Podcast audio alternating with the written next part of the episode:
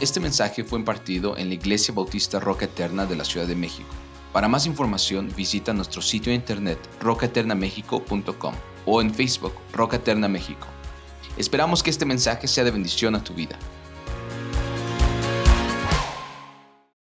Siempre cuando hablamos del tema de los recursos, hermanos, cuando hablamos del tema del dinero, mucha gente tiene sus propias ideas. Mucha gente tiene sus propios pensamientos de cómo se organiza, cómo se hace.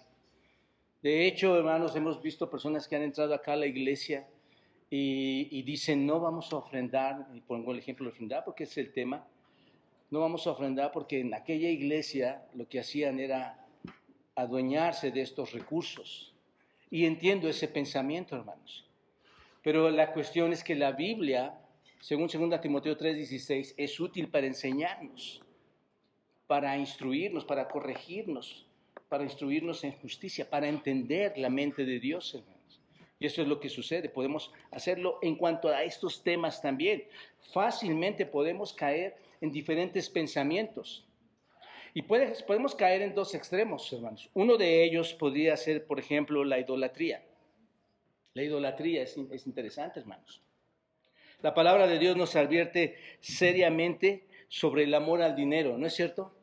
¿Recuerdan lo que dice 1 Timoteo capítulo 6, versículo 10? Dice que raíz de todos los males es el amor a qué, hermanos? Al dinero, el cual codiciando algunos se extraviaron de la fe. Me encantaría, hermanos, detenernos en cada uno de estos versículos porque todos son sumamente profundos, pero observen, codicia te lleva a extraviarte, codicia te lleva a perderte. ¿Por qué te pierdes cuando codicias? Porque ese mal es un amor por estos recursos, hermanos. Te, pierdes. Y lo más lamentable es que te pierdes engañándote tú mismo o alguien engañándote a ti, diciéndote cómo debes administrar los recursos. A pesar de saber eso, hermanos, vemos que en, ciertas áreas, en ciertas áreas de la vida, en ciertos contextos de la vida, y incluso, obviamente, en ciertas iglesias, hermanos, que solamente se está hablando del dinero. Se habla de los recursos. Es muy triste que haya líderes, que haya pastores, que haya liderazgos en iglesias que están preocupados, hermanos, por lo que hay en, en, los recursos de las personas, de los congregantes. Eso es muy lamentable, hermanos. Una iglesia que se fija en los recursos de las personas, de lo que tienen, Aquí la iglesia puede, mucha gente puede prometer, dar, decir, lo dejamos en ellos. Nosotros nunca jamás hemos ido a decir, por favor, regálanos o danos. La gente dice lo que quiere dar, la gente da lo que tiene que dar. Pero hay iglesias que piensan en qué hay dentro de las carteras este, de las personas, ¿no es cierto? Los, qué hay en los bolsillos, este, pero no piensan en lo que hay en su corazón de las personas, que eso es realmente para lo que está la iglesia, hermanos. ¿Qué es lo que hay en la iglesia? Entonces, debemos tener mucho cuidado cuando hay avaricia en cuanto a los recursos. Mucho cuidado, hermanos. ¿Por qué? Porque el amor al dinero, y este es el principio, es idolatría. Idolatría, esto es, haces un lado a quién? A Dios, y ahora es tu ídolo el recurso. ¿Te das cuenta? Otra cosa o un segundo extremo en el que te puedes ir es igualmente lamentable, es igualmente triste y es la negligencia. Porque una cosa es que tengas amor al dinero y no lo quieres dar, y otra que seas negligente en no hablar en cuanto a este tema. Eso es importante, hermanos. Gracias a Dios, a nosotros como iglesia, nadie nos puede callar, hermanos. Nadie puede hacerlo. Nosotros vamos a hablar texto a texto, y lo vamos a hacer como esta mañana incluso, apartándonos de nuestro estudio para llegar a temas como estos, porque Dios también nos va guiando, hermanos, para ver los asuntos de la vida de la iglesia. Y la negligencia es otro tema, que no podemos cerrar los ojos ante ese asunto, hermanos, ante este tema, porque el dinero es un tema importante. ¿Te das cuenta? De hecho, es el, amor de muchos de ustedes o de muchos de nosotros. Entonces el tema del dinero es muy importante. Incluso si tú te das cuenta y vas, leído las escrituras, el Señor Jesucristo habló mucho de este tema. Habló sobre, varias veces sobre el uso de nuestros bienes naturales, ¿no es? materiales, ¿no es cierto, hermanos? Habló sobre eso. Y, vemos que el Señor nos dice que hemos de confiar en Él, ¿no es cierto? Dice que, que pongamos por prioridad en Él y que veamos cómo Él sostiene a incluso a aquellas aves que no trabajan, que no hacen nada, pero son alimentadas. Él nos enseña acerca de todas estas cosas materiales y nos enseña o nos enseñó, y lo vemos en el, Nuevo Testamento, cómo Él es nuestro gran proveedor, hermanos. Nunca nos falta nada. Es nuestro gran proveedor y hemos de ser buenos mayordomos, según lo estudiamos en la Escritura, porque ya hemos estudiado este tema varias veces. Hemos, decidido, hemos de ser buenos mayordomos para, para todo lo que el Señor te da, para todo lo que el Señor pone en tus manos. Debes ser un buen mayordomo. Es por esto que esta mañana, amigos y hermanos, quisiera tocar un tema importante, el Espíritu Santo y todas las cosas que debemos dar. Como creyentes debemos tener gozo al dar lo que Dios nos ha dado, ¿no es cierto? Y en este caso estamos hablando de las ofrendas. Como creyentes se entiende esta parte. Tenemos que tener gozo cuando tú das. Estoy hablando como creyentes. En el creyente, hermanos, y como hemos estudiado en Romanos, y por eso digo que se liga muy bien a esto, en, el, en el creyente el Espíritu Santo es quien toma el control en nuestra vida. Cuando el Espíritu Santo toma el control en tu vida, ¿de qué área está tomando el control? Te pregunto, ya estudiando Romanos, ¿cuáles son las áreas en las que toma control en tu vida el Espíritu Santo, la llenura del Espíritu Santo? ¿Cuáles son esas áreas? Esa sería la gran respuesta, hermanos. Y aquí podríamos concluir, en esta área de las finanzas, el Espíritu Santo toma control en tu vida. No puedes decir nada más toma control en esta área de obediencia y en esta no lo voy a incluir. ¿Te das cuenta? Es no dimensionar la grandeza del Espíritu Santo que Dios te ha dotado por su gracia, por su misericordia, al recibirle, al arrepentirte y por fe, que también se te ha, otorgado por la misericordia de Dios, entender que el Espíritu Santo toma control de toda área de tu vida. Esto es, solamente, y, piénsalo así, solamente aquellos que tienen el Espíritu Santo en su vida van a poder responder en obediencia a este tema. Quien no tenga el Espíritu Santo no lo va a entender. Te va a decir una manera de entenderlo, te va a decir cómo administrar sus recursos a su forma, a su manera, pero tú personalmente, que el Espíritu Santo mora en ti, el Espíritu Santo te va a decir cómo tienes que ordenar tu vida financiera. Cuando alguien te diga cómo ordenarlo, que no sea bíblicamente, hermanos, mucho cuidado. Mucho cuidado porque enfrente de ti probablemente tienes a alguien que, que quiere dañar tu vida espiritual. No puedes, no puedes obedecer a Dios en temas como el dar, en temas como ofrendar, si en realidad no tienes una relación verdadera con el Señor. ¿Te das cuenta de esto? Es imposible. Es imposible, hermanos. Cada creyente que ha recibido al Espíritu de Dios debe vivir, ¿cómo, hermanos? ¿Cómo hemos aprendido en Romanos? En el Espíritu. ¿Cómo debe andar? En el Espíritu. Y estas áreas están incluidas. El creyente debe de ser una persona espiritual, hermanos. ¿Se dan cuenta? Incluso, y aquí el punto, hermanos, el Espíritu Santo es quien nos enseña y nos ayuda a gobernar correctamente nuestros recursos económicos. Él, nos ayuda en todo esto. Porque te lo dije en un principio, humanamente yo no podía hacer las cosas. Y no es que Dios te da a cambio, y lo vamos a ver en un momento más, ah, pues doy y, me va a recibir, y ya por esto lo estoy haciendo, porque voy a recibir, no hermanos. Pero el Espíritu te enseña y nos ayuda a gobernar en nuestras finanzas. Cuando tú lees los capítulos o ves este capítulo de Hechos, los primeros capítulos de, Hecho, de Hechos, de este libro de Hechos, encuentras que el Espíritu Santo se otorga a los creyentes. Lo hemos estudiado en Romanos. El Espíritu Santo va a los creyentes. Vayan a, Hechos capítulo 2 para, para verlo. Hechos 2. Ahí encontramos cómo el Espíritu Santo es dado a los creyentes. Observa. Y fueron, versículo 4, capítulo 2, versículo 4, y fueron todos llenos del Espíritu Santo y comenzaron a hablar en otras lenguas según el Espíritu les daba que hablasen. Pero dice, y fueron todos, ¿qué hermanos? Llenos del Espíritu Santo. Tal como hemos estudiado en Romanos, quien recibe a Cristo recibe el Espíritu Santo, la promesa del Espíritu Santo. Cuando el Espíritu Santo descendió en Pentecostés, en este capítulo de Hechos 2, para morar en los hombres, para morar en los creyentes, ¿qué sucedió, hermanos? El Espíritu tomó control de quién? De estas personas, tomó control de estos creyentes, ¿no es cierto? Y e, en todo debían vivir conforme al Espíritu, ser personas controladas, llenas por el Espíritu. Este es el mismo Espíritu que estaba guiando a estos hombres a administrar bien sus recursos del, del capítulo 4 y 5 que acabamos de leer. Es el mismo Espíritu. Era el quien estaba ayudando a todos ellos.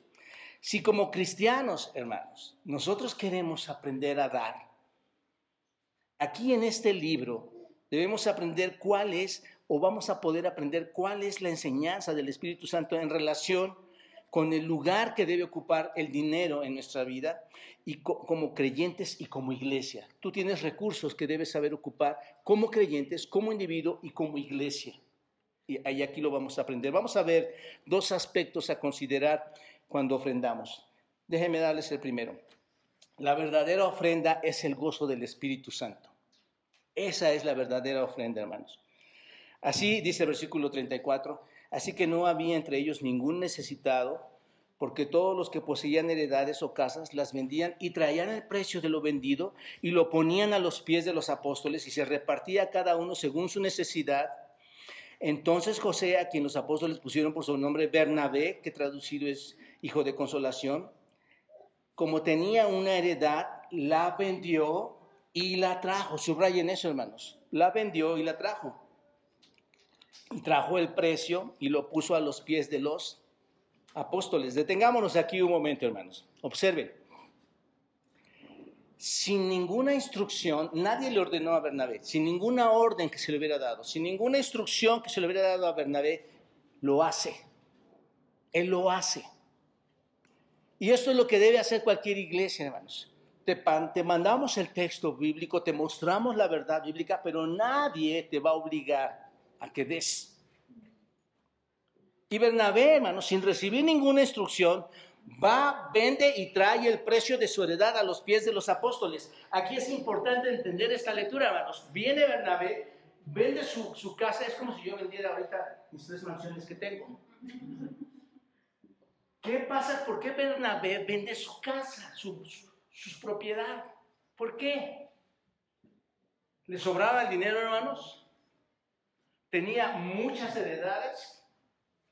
Es una pregunta, hermanos. ¿Por qué lo hace Bernabé? Por una sola razón, hermanos.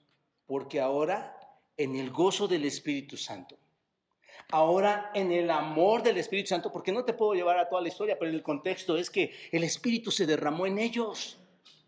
En el contexto es que ellos fueron perdonados por Cristo. En el contexto es que por fe creyeron en Él.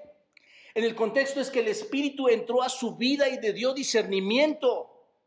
Y ahora Bernabé, hermanos, sin calcular lo que él tiene el valor, él puede ver el gran valor que hay en Cristo y toda la herencia que hemos de recibir un día. ¿Te das cuenta? Bernabé por eso vende esto. Tiene el gozo del Espíritu, está el amor del Espíritu, el, el gozo de saberse heredero de los tesoros celestiales que le están enriqueciendo ahora. Porque hermanos, ¿qué gozo te ha traído toda tu heredad? Es una bendición tener propiedades, carros, vida. Pero ¿qué gozo te, te trae ese gozo extremo? Se desprende de esto espontáneamente, hermanos, de sus posesiones. Y todos estos hombres lo ponen a la disposición del Señor y de sus siervos. ¿No es cierto? Es lo que, está, es lo que narra la historia. Ahora, piensen en esto.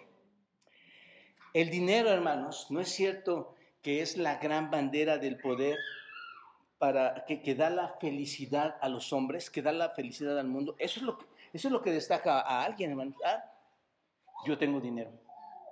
Yo tengo poder cuando tengo todos estos recursos. Y cuando eso, cuando eso sucede, hermanos, esto es uno de los grandes o principales ídolos que aparta la relación de los hombres con Dios. ¿No es cierto? Lo que vimos en 1 Timoteo 6, el amor al dinero.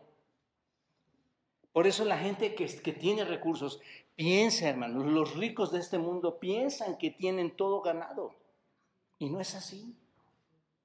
El dinero es una tentación continua en nuestras vidas, ¿no es cierto? El dinero es una, está, está la tentación del dinero que te lleva a una mundalidad a la que estamos expuestos diariamente, sobre todo si tú tienes tantos millones de, de pesos, ¿no? Piensen nuevamente en esto, hermanos.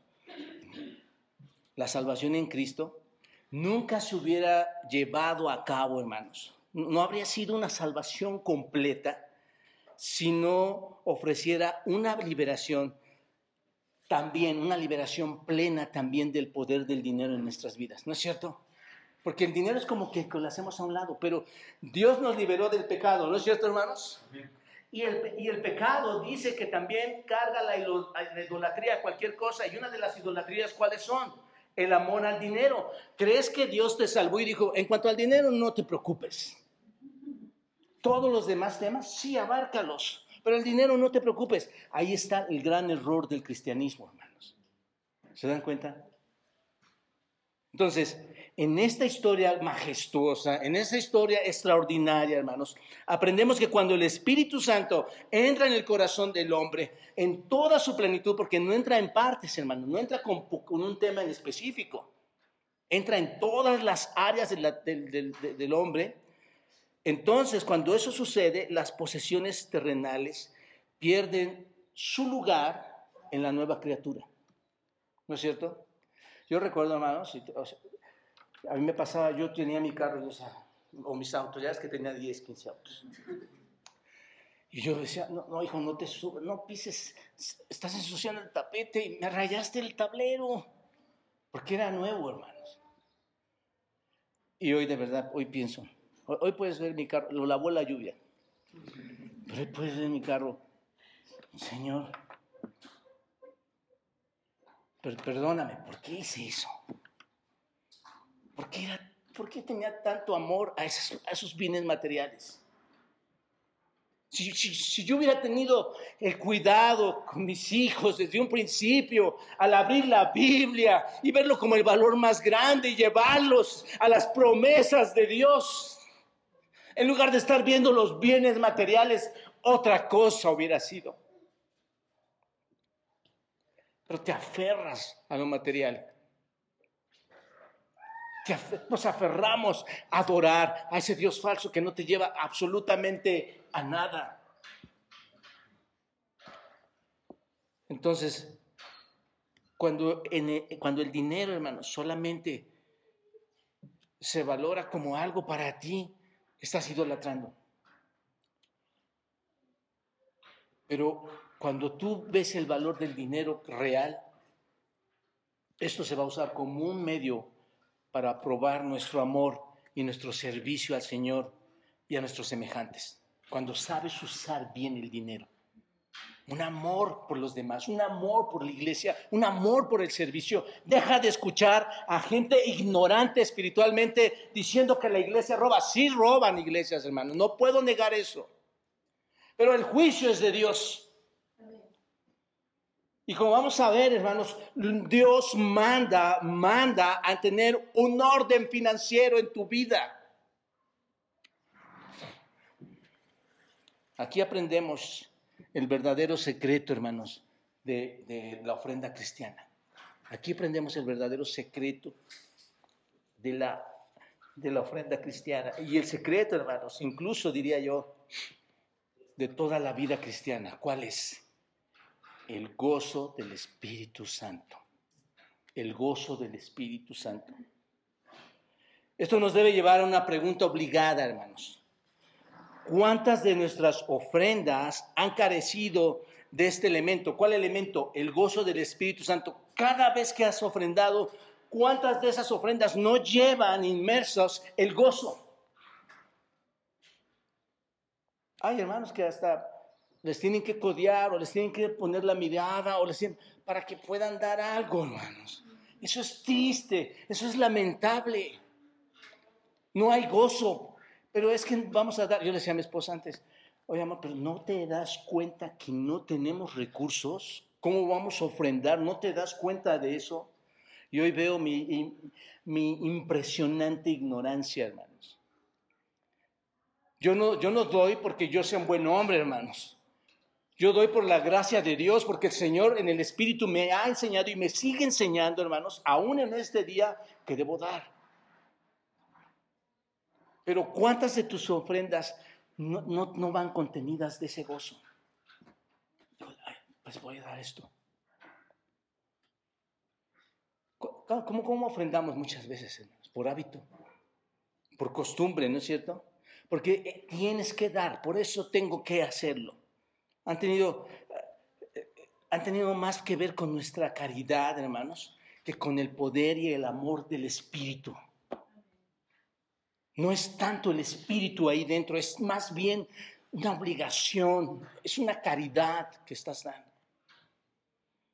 Por supuesto, hermanos, que en, este tema hay una gran necesidad de aprender, de incluir, y lo hemos hecho aquí, principios bíblicos, hábitos con respecto a las finanzas, con respecto a dar. Pero lo que necesitamos comprender bajo este texto, hermanos, es lo espiritual. Lo que necesitamos comprender es que todo esto no es más que algo que va del lado humano cuando tú lo quieres administrar. Nosotros debemos dar y comprender que debemos dar por el gozo del Espíritu Santo, hermanos. Nosotros debemos dar con gozo del Espíritu. No es suficiente si solo damos por dar o por costumbre. Conforme al Espíritu que mora en nosotros, hermanos, y que nos enseña que en el Señor somos ricos, ¿no es cierto? Porque en el Espíritu hemos aprendido que somos ricos, que somos ricos espiritualmente. Conforme a esa enseñanza del Espíritu debemos dar con gozo. Yo soy rico, yo tengo demasiado en el Señor. Y como tengo demasiado el Señor, puedo dar con gozo y convicción. ¿Recuerdan a Bernabé? Ahora entienden el corazón de Bernabé. Bernabé sabía el gozo de ser rico y en esa convicción para él solo Cristo era suficiente. Solo la vida espiritual en Cristo era suficiente, hermanos. Así lo vio Bernabé. Cada ofrenda debe de ser un sacrificio de olor fragante a Dios, hermanos. Cuando tú ofrendas debe de llegar. Y piensa, hermanos, ¿qué necesita Dios de ti y de mí? Pero debe de ser una ofrenda a Dios y una bendición para nuestras propias vidas, hermanos. Un olor fragante a Dios y un crecimiento espiritual personal.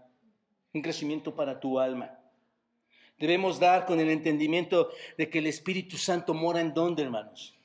En mí está morando en mí y nos guía para dar, nos guía para administrar de forma correcta. El punto es este, el secreto, hermanos, el secreto de, una ofrenda verdadera, de una ofrenda real, de una ofrenda espiritual, es dar como, hermanos, con, con gozo del Espíritu Santo, con gozo del Espíritu Santo. Me adelanto un poco, lo hizo así, lo hizo así Ananías y Zafira, hermanos las consecuencias fueron fatales.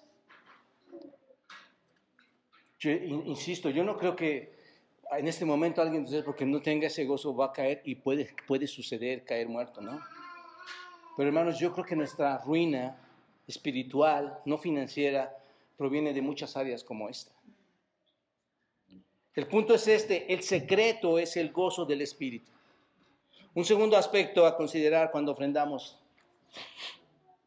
el Espíritu Santo está presente, hermanos, administrando, supervisando, observando cuando damos. ¿Por qué minimizar el poder del Espíritu Santo, hermanos? ¿Piensas que los ojos del Espíritu Santo no están en él? Si es la misma presencia del Espíritu Santo en mí, ¿en dónde está, en dónde está la observación del Espíritu, hermanos? En toda área. ¿Te das cuenta? Observen algo importante que no debemos pasar por alto. Observen, todo el dinero que se entrega se da bajo la santa y bendita supervisión del Espíritu Santo. Cuando tú lees este texto lo ves así. El Espíritu revela a cada creyente que se somete sinceramente a Él, revela lo que falta o lo que puede estar haciendo mal. ¿No es cierto? Porque tú, tú lo sabes, tú, si tú tienes al Espíritu y no has dado correctamente, tú, no te sientes a gusto. El Espíritu te está revelando y diciendo, ¿por qué hiciste esto? ¿Por qué no lo diste? ¿Por qué, ¿Por qué lo hiciste de esta manera? ¿Por qué lo hiciste mal? Hermanos, seamos sinceros, el dar, el dar duele. Cuando no estás entendiendo o no, o no estás guiado o no tienes el Espíritu Santo. Observen, capítulo 5, versículo 1. Pero cierto hombre llamado Ananías con Zafira, su mujer, vendió una heredad y sustrajo del precio. Ya en el contexto, recuerdan hermanos, eh, insisto, ¿por qué vendiste? ¿Por qué Ananías? ¿Por qué vendiste? Si era tanto tu, tu, querer, pues te hubieras quedado con todo el, el dinero. ¿No es cierto, hermanos? ¿Pueden ver la diferencia? Alguien que confía en Cristo. Alguien que sabe que su riqueza está en el Señor y que puede decir, esto lo puedo dar a otras personas. Esto lo puedo, le puede ayudar a esta persona. Bueno, yo recuerdo a veces a los misioneros. Cuando vienen los misioneros, vienen, creemos que son gente humilde. No, hermanos, son seres humanos igual que tú y yo. Y cuando se van, buscamos entre nuestra ropa, la ropa más, la ropa más rota o la que ya no nos sirve para poderla enviar.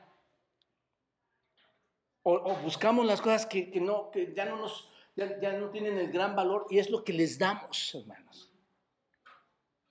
Y, yo veo aquí que, que, que Ananías, hermanos, lo, vende con, con, otro sentido y Bernabé en realidad lo que está haciendo es vender algo de valor. ¿Te das cuenta? Pensamientos diferentes. Entonces, Ananías y Zafira venden esta heredad, sustrajo el precio, sabiéndolo también su mujer, trayendo solo una parte, lo puso a los pies de los apóstoles y dijo Pedro, Ananías, ¿por qué llenó? Bueno, a ver nada más una cosa para entender esta parte. Vienen y lo llevan a los pies de los apóstoles. Hay gente, hermanos, tristemente, que no considero creyentes, que dicen, ¿por qué le vas a dar a la iglesia? ¿Por qué les vas a dar al pastor?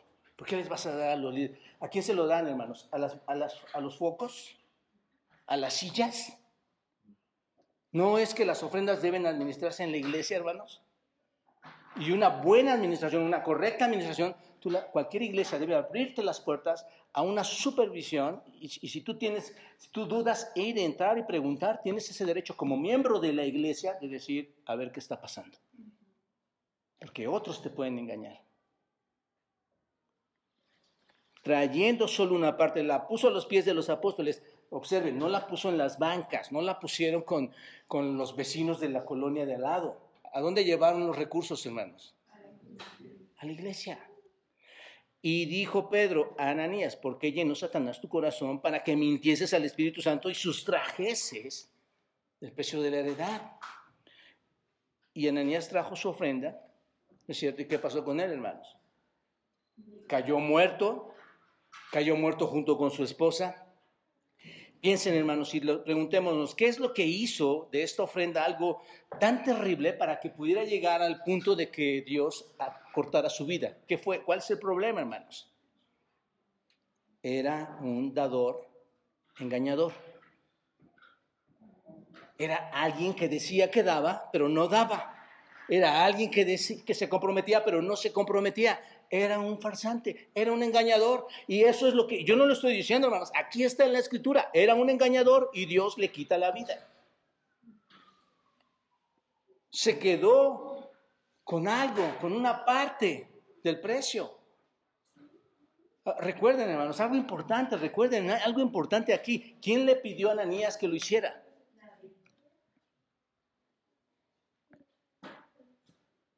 Este matrimonio, hermanos, si tú te das cuenta, estaba dando a su forma, a su manera, a medias. Lo estaba dando de mala forma. ¿Te das cuenta? Y sin embargo, ¿qué esperaba, hermanos? ¿Por qué, ahora piénsenlo, ¿por qué Ananías y Zafira venden? ¿Qué querían recibir, hermanos? Ah, yo también hago lo que el hermano. Yo también hago lo que la hermana. Yo vendo y hago lo mismo. Porque, eh, hermanos, era un engaño estaba engañando, que creía que iba a engañar a los apóstoles. Y quería llevarse la, gloria, el crédito de haberlo dado todo, ¿no es cierto? Ahora, hay personas que dicen aquí cuando levantamos nuestras ofrendas, dicen, yo, yo voy a dar tanto, y yo, wow. No, hermano, tú, tú puedes entrar, supervisar y ver que no se cumple todo como tal. Pero confiamos en Cristo, hermanos. Él nunca deja su iglesia. Pero no vamos a pedirte, te recordamos, y siempre he hecho esto, te recuerdo por tu beneficio espiritual, porque tú fuiste quien hablaste, tú fuiste quien dijiste. Y mi deber como pastores y como pastores es decirte, tú lo hiciste y esto es lo que tú dijiste. Entonces, observen hermanos, su pecado no era contra los apóstoles, ni siquiera su pecado era contra la iglesia, hermanos. Su pecado contra quién era? Contra el Espíritu Santo. ¿Te das cuenta? El Espíritu Santo de Dios que mora en ellos, que mora en nosotros y que se goza cuando damos correctamente y observa cuando damos incorrectamente. Contra Él era el pecado. No es de extrañarnos, hermanos. Observen que en el 5.5, vean el 5.5, como dice, y vino gran temor a qué? A la iglesia y sobre todo los que oyeron. Y ahora observa el versículo 11 y dice lo mismo también. Vino gran temor, vino gran... Hermanos, es muy fácil pecar incluso cuando decimos dar. Es fácil caer en pecado en ese momento. Entendamos una cosa, hermanos. Si el Espíritu Santo observa nuestras vidas en toda área, ¿no es cierto?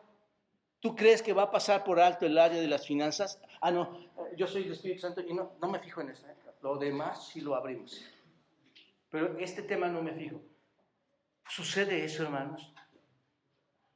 Si el Espíritu Santo observa y juzga todo e incluso observa nuestras ofrendas, porque el Espíritu realmente está en quien ha creído, si no está en ti, obviamente no hay nada que observe nadie contigo. Y obviamente lo ve Dios desde otra perspectiva. Pero el Espíritu que mora en ti ve todo, hermanos, porque el Espíritu está en los que le han recibido haremos muy bien, hermanos, cada uno de nosotros en hacer esto, en tener temor, eh, que caiga ese temor en nosotros cuando no hacemos las cosas correctas. ¿Cuál fue el pecado, hermanos? ¿Cuál fue el pecado? Simplemente esto, no dio todo lo que había afirmado o, que debería de dar. ¿Se dan cuenta? Ese fue, ese fue el pecado. Este pecado es muy común, hermanos, es muy habitual, es más, es más común de lo que tú piensas en las iglesias de hoy. Es, un pecado común. No es verdad, hermanos, que hay creyentes, hay personas que dicen que le han dado todo a Dios. Y, y sin embargo, hermanos, demuestran esa falsedad usando de otra manera su dinero. No, no tengo, pero ahí traes tus tres diamantes en bruto, ¿no? No es verdad, hermanos, que muchos afirman que su dinero le pertenece al Señor y por eso, como le pertenece al Señor, este, este, esto me lo dio el Señor, me pertenece, entonces yo lo voy a administrar y, voy a ponerlo y voy a, administrarlo como Él quiere que yo lo haga. Pero en realidad, hermanos, cuando tú ves sus gastos personales, cuando ves la acumulación para el futuro, porque queremos acumular para el futuro, son mayores en, en proporción su, su acumulación que en lo que dan para el Señor. En realidad, hermanos, su mayordomía está mal, su mayordomía está equivocada. Un estudio que hemos tenido aquí en cuanto a la mayordomía de las finanzas. Entonces, con este tipo de pecado, también entristecemos al Espíritu Santo, hermanos. Incluso somos capaces de condenar, cuando leemos este texto, somos capaces de condenar a Ananías, hermanos. Decimos, Ananías, ¿por qué? ¿Por qué hiciste esto? Condenamos el espíritu con el que Ananías actuó en ese momento, pero retenemos a Dios lo que hemos afirmado darle. ¿No es cierto? Hay tantos pecados que podemos observar, pero no podemos ver ese pecado en el que hemos caído nosotros. Nada puede salvarnos de este peligro, hermanos. Solamente que tengas temor a Dios y que sepas que estás haciendo lo incorrecto. Ahora, si nuestra ofrenda debe darse o debe hacerse en el gozo del Espíritu Santo, entonces debe de hacerse de forma bien transparente, hermanos. Debes de darlo transparentemente, hacerlo de forma correcta. Una pregunta aquí. ¿Qué fue lo que llevó a Ananías a este pecado, hermanos? Bueno, muy probablemente fue lo que Bernabé estaba haciendo, ¿no es cierto? Vio a Bernabé y, decía, yo voy a superar a Bernabé, voy a ser más que Bernabé. Parece más importante, hermanos, ver qué es lo que los hombres van a pensar de mí, que entender qué es lo que Dios va a pensar de mí cuando yo no cumplo. Hay más pendiente en lo que los hombres hacen y yo quiero igualarme a ellos que el pendiente, olvidarnos de que un día le vamos a rendir cuentas al Señor, incluso también de las ofrendas. Ahora bien, ¿cómo podemos tener una visión bíblica del dinero? Solamente para resumirlo un poco, quiero darles algunos puntos importantes y esto es más bien práctico. ¿Cómo puedo yo tener una visión bíblica? Porque no quiero que te vayas diciendo, es que el pastor nos está exhortando a querer tener... No, hermanos, quiero que recibas la gran bendición de Dios al dar. Quiero que entiendas bíblicamente qué es dar. Me, llega a la mente Joel, nuestro jovencito. ¿No estás, Joel? Está arriba, ¿verdad? Qué bueno que no está aquí, hermanos. Porque no quiere darle la gloria a nadie, pero veo a Joel para acá, para allá, para acá, para allá. Hermanos, ¿quién le va a pagar a Joel eso? Pero a veces pienso, a Joel no se le antojará un refresco, unos tenis, una, playera nueva, o algo, o como muchos de ustedes que hacen cosas. ¿Estará mal darle algo, hermanos? Permítame darles de manera breve algunos principios respecto a esto. Uno, todo es del Señor todo es del Señor. En ningún momento permitas o pienses que lo que estás, que lo que, lo que tú tienes, con lo que tú tienes, le estás haciendo un favor a Dios con tus ofrendas. No caigas en ese gran error. Le voy a hacer un favor. Porque hay personas, hermanos, que dicen, yo voy a dejar de ofrendar, voy a dejar de dar, porque estoy molesto con este, con este, con este, con este, con este, con este, con este. Qué cosa tan, tan pobre espiritualmente, hermanos. Te animo, te exhorto, por amor a Cristo, por amor a la iglesia, por amor a ustedes, hermanos. Les exhorto a que, a que nos enfoquemos, que, nuestra, que nuestro enfoque, nuestro lente espiritual sea la Biblia, hermanos.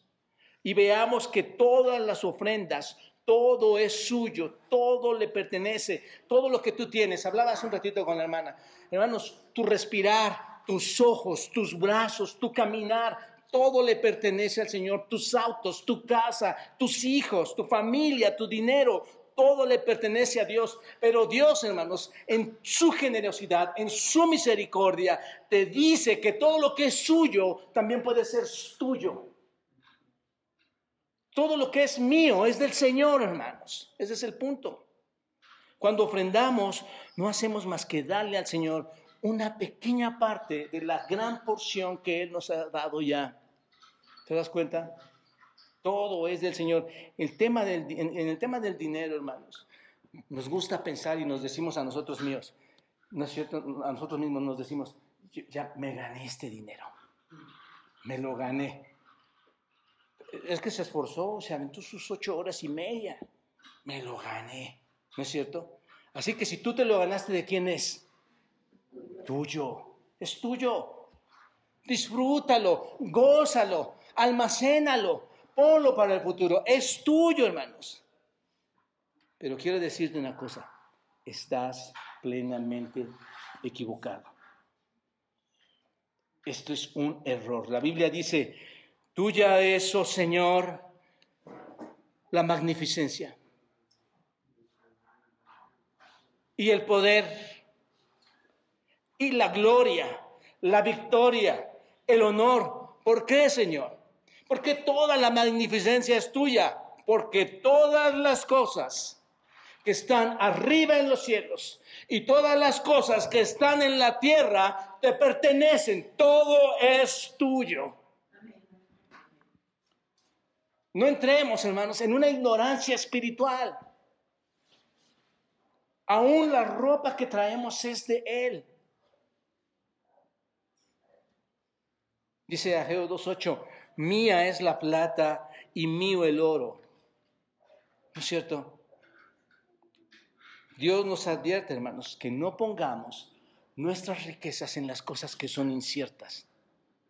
Dice 1 Timoteo 6, 17, a los ricos de este siglo, y observa, hermanos, fluye tan fácilmente, fluye tan fácilmente el tema de las finanzas, que, no, que no te dejes engañar por la gente que piensa que las iglesias roban, porque sí lo hay, pero no te dejes engañar porque el tema está en la escritura. A los ricos de este siglo manda que no sean altivos ni pongan la esperanza en dónde, hermanos, en las riquezas, las cuales son qué? Inciertas, son inciertas sino pongan su esperanza en el Dios vivo que nos da todas las cosas en abundancia. ¿Para qué? ¿No es verdad, hermanos, que disfrutas a tus hijos? ¿No es verdad que disfrutas a un, propio chocolate en tu, en tu boca, algo que te endulza? ¿No es verdad eso, hermanos? ¿No es verdad que disfrutas poder levantarte y caminar y venir a la iglesia? ¿Por qué? Porque todas las cosas Dios te las ha dado en abundancia. A Él le pertenece la gloria cada vez que tengas algo. Hermanos, yo hablaba con mi esposa, siempre se lo repito ahora. Doy tantas gracias a Dios por todo lo que nos ha dado. Hermanos, déjenme decirle una cosa. Aún sus propias vidas Dios no las ha dado. Eso es ganancia, hermanos. Eso es verdadera bendición. Pongan las cosas en, el Dios vivo, hermanos. Dos, la ofrenda no es material, hermanos, es espiritual. La ofrenda es espiritual. Aquí pueden venir personas y decir, no, pues es que son los bienes. ¿Cómo lo administran ahí en esa iglesia? ¿Qué hacen con el dinero? Como si fuera un banco, hermanos. Entienden de manera equivocada el pensamiento espiritual de las escrituras. No se trata de ofrendar simplemente para cubrir los gastos de la iglesia, que sí es así, pero no se trata, hermanos, de eso, de que pienses que vas a dar para cubrir los gastos de la iglesia. Nuestro uso del dinero expresa las prioridades que hay en tu corazón. ¿Te das cuenta de esto? ¿Qué importancia le das a la iglesia local y a la extensión del reino cuando tú apartas para la iglesia?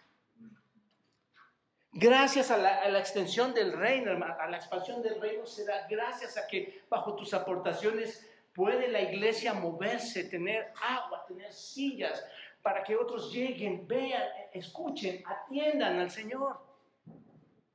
Ese es el corazón que tienes que ver, no el asunto material, ¿te das cuenta?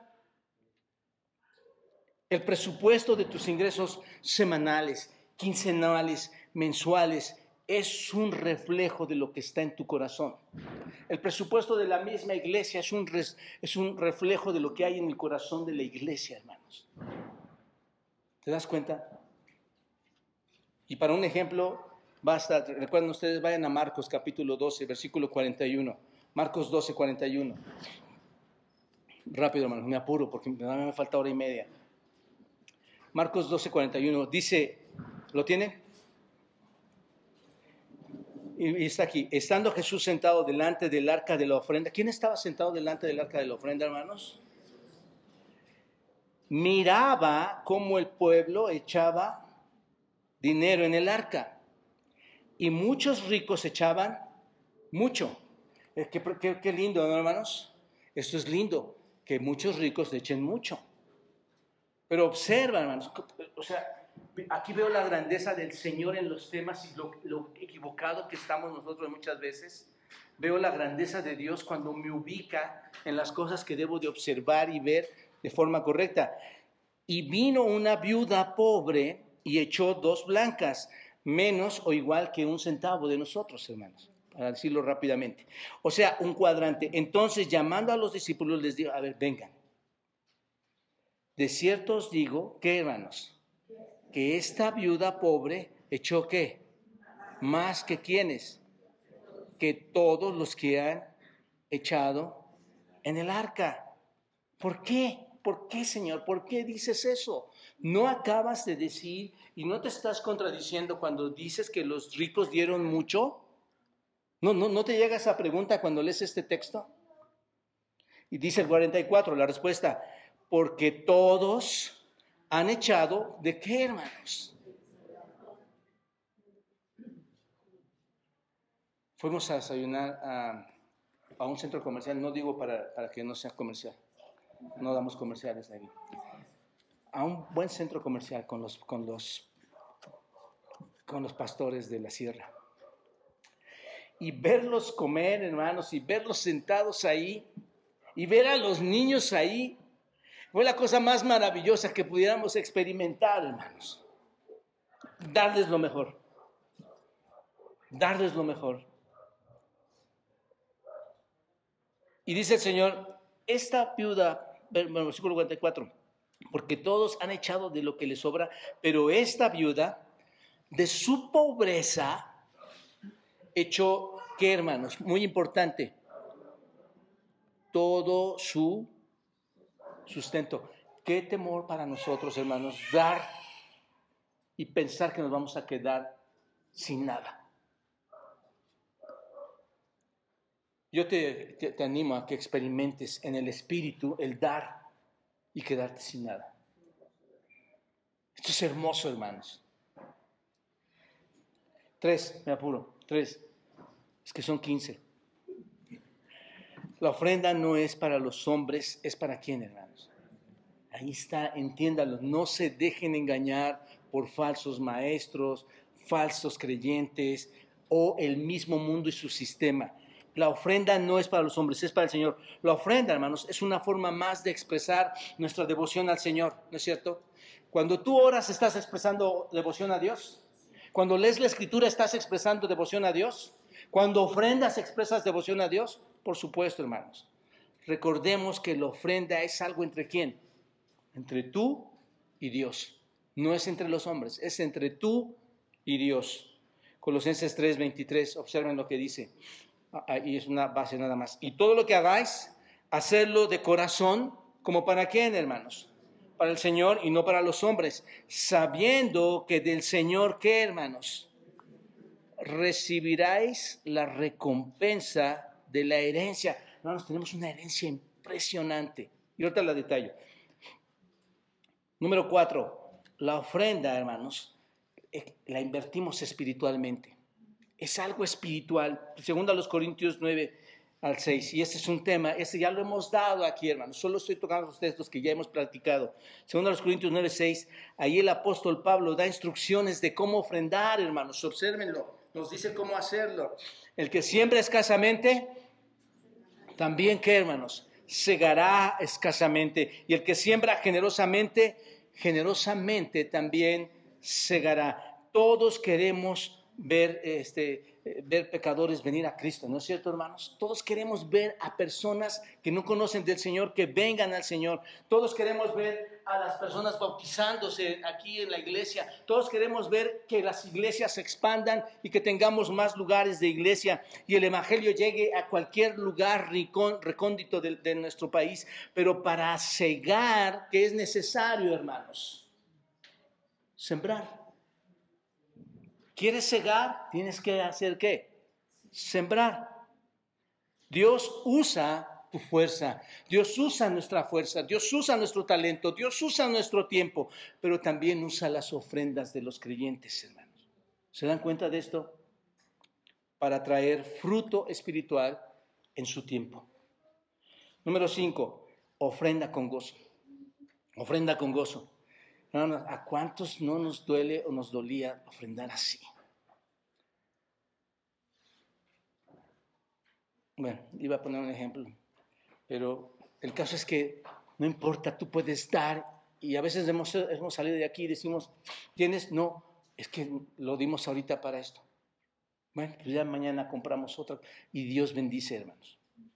Pero segundo a los Corintios 9, 7 dice, y nos recuerda, hermanos, que no debemos ofrendar con tristeza. Observa, no con tristeza, ni por necesidad, porque Dios ama al dador. ¿A qué común se oye esto, no, hermanos? Qué común, pero cuando tú lees hechos, cuando tú lees hechos, te das cuenta que esto no es tan sencillo, no es tan común.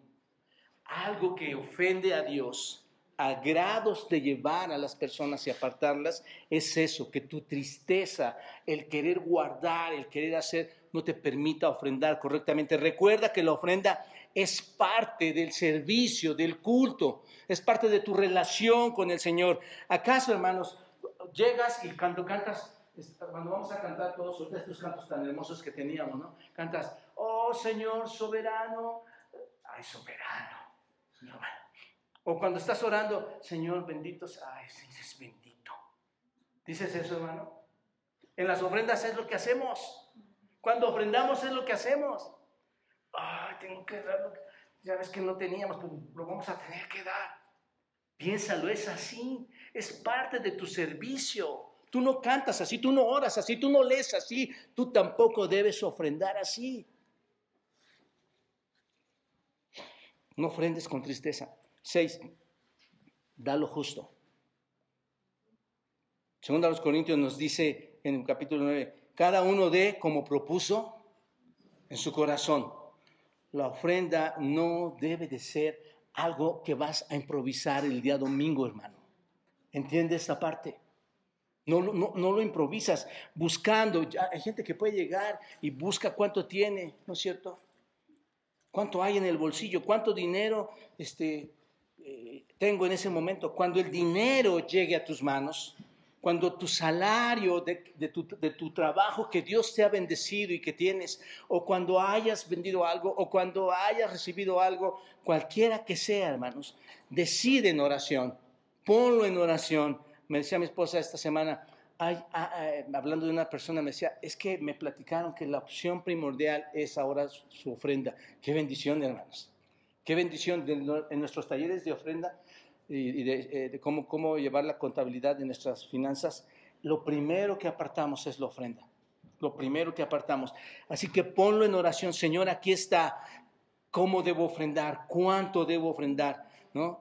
¿Tienes una actitud correcta en tu corazón? hazte todas estas preguntas. Entonces, cuando ya hayas meditado, cuando ya hayas preparado tu ofrenda, ven y llévala el domingo a la iglesia. Ofrenda con generosidad. No se trata de, debatir si, si, cuánto es lo que tenemos que dar, si damos el diezmo o damos más del diezmo. Recuerden lo que dice Deuteronomio. Aquí lo tengo, hermanos, pero cuando acabes de diezmar, dice Deuteronomio en el capítulo 26, cuando acabes de diezmar todo el diezmo de tus frutos en el año tercero, bueno, viene todo el texto aquí, hermanos, pero el asunto, hermanos, es que eran diezmos que se daban de formas muy, muy, muy específicas en aquel entonces en, materia, pero el diezmo ha quedado para nosotros como una escala, como un estándar para ofrendar, hermanos, no una imposición. Ese es el punto. En nuestra época nuevo testamentaria no es una imposición, una imposición en, ese, en ese sentido. Hay momentos en los, que, en los que nos va a ser posible dar más del, del 10% y hay momentos en que va a ser posible dar menos del 10%, pero es como Dios te haya bendecido, como hayas orado y proponerlo en tu corazón y administrado tus correctas finanzas que le pertenecen a Dios. Primera los Corintios 6, 2, 16, 2 dice, cada primer día de la semana, cada uno de vosotros, ¿qué hermanos? ¿Cuál es el primer día de la semana? Hoy, hoy. Cada domingo, cada uno de ustedes no es forma, no es por la familia, no es, ah, este, pues todos, mira, somos 15 familias y como, este, viene mi hijo, mi hija, mi nuera, mi, yerno, mi bisabuelito, mi tatarabuelito, todos venimos juntos a la iglesia y entre todos vamos a dar 15 pesos. No, cada uno de vosotros ponga aparte algo. Según qué, hermanos, guardándolo, guardándolo ¿Qué es, ¿Qué es la deficiencia del hombre, hermanos? Este, tienes tus sobres, por ejemplo, y guardas tus recursos. No, ya no tengo. Mira, de aquí compramos los taquitos de pastor y sacas de la ofrenda o incluso sacas de, de la deuda que vas a pagar. Hermano, la clave es que respetes lo que has dicho. Y si no hay, no hay. Dios va a proveer. ¿De acuerdo? Entonces, cada primer día de la semana, según hayas preparado, guárdalo para que cuando yo llegue, dice Pablo, no se recojan entonces ofrendas. Ya están listas. El nuevo pacto, hermanos, el nuevo pacto que tenemos en la escritura es la ofrenda. Y esos son principios espirituales. Ya no es la ofrenda material que se daba del diezmo en ese sentido, pero son principios espirituales y como hemos visto debe de ser en amor, debe de ser generosa y debe de ser con gozo. ¿De acuerdo? Este, no ofrendamos para recibir más, porque ya hemos recibido demasiado, hermanos. Ese es el otro punto. Este, no ofrendamos para recibir más, sino porque Dios nos ha dado ya mucho. ¿Te das cuenta? El mal llamado Evangelio de la Prosperidad. ¿Se acuerdan de esto, hermanos? Ahí están todas las iglesias chantaje. Te dicen, tú, tú puedes dar, puedes dar, puedes dar. ¿Y sabes qué va a suceder? Dios te va a dar incluso en euros y en dólares. ¿No? es una tragedia. Este, no estás negociando con Dios. Esto no es un negocio. Hay personas que piensan que es hasta un banco, hermanos.